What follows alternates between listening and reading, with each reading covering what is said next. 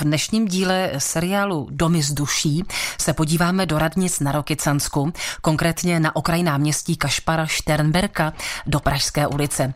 Stojí tady totiž dva zajímavé historické domy a v minulosti se v nich nacházela například černá kuchyně.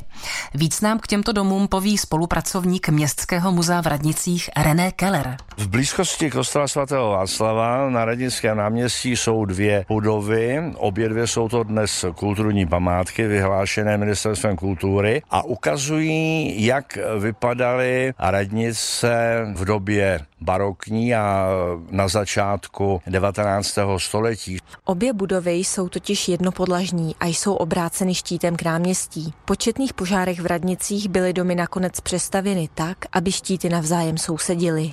Zajímavé je i jejich využití. V současné době v jednom z těch domů je restaurace, ve druhém prodejna hraček a chadeřnictví. Radničtí občané a návštěvníci si při pohledu na ně můžou připomenout, jak vypadaly radnice zhruba před dvěma sty lety. Tady byla v minulosti černá kuchyně, je to tak?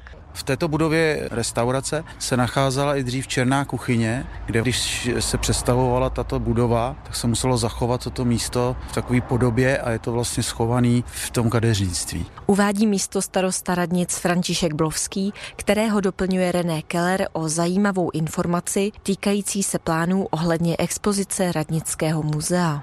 Když je řeč o černé kuchyni, rekonstrukce stálé expozice muzea Josefa Heláka v Radnicích počítá s tím, že tam bude černá kuchyně obnovená a bílá kuchyně, což znamenalo ve své době přechod z té černé kuchyně s krbem a sazemi. Přechod na bílou kuchyni znamenalo vlastně velkou revoluci v oblasti vaření domácího a všichni se těšíme na to, že expozice obou těch kuchyní, černé i bílé, bude tvořit jeden z magnetů prohlídky Radnického muzea, doufejme, v nedaleké budoucnosti. A možná si zde i upečeme chleba. Naznačuje dále František Blovský možnosti budoucí expozice muzea v Radnicích. Kateřina Dobrovolná, Český rozhlas.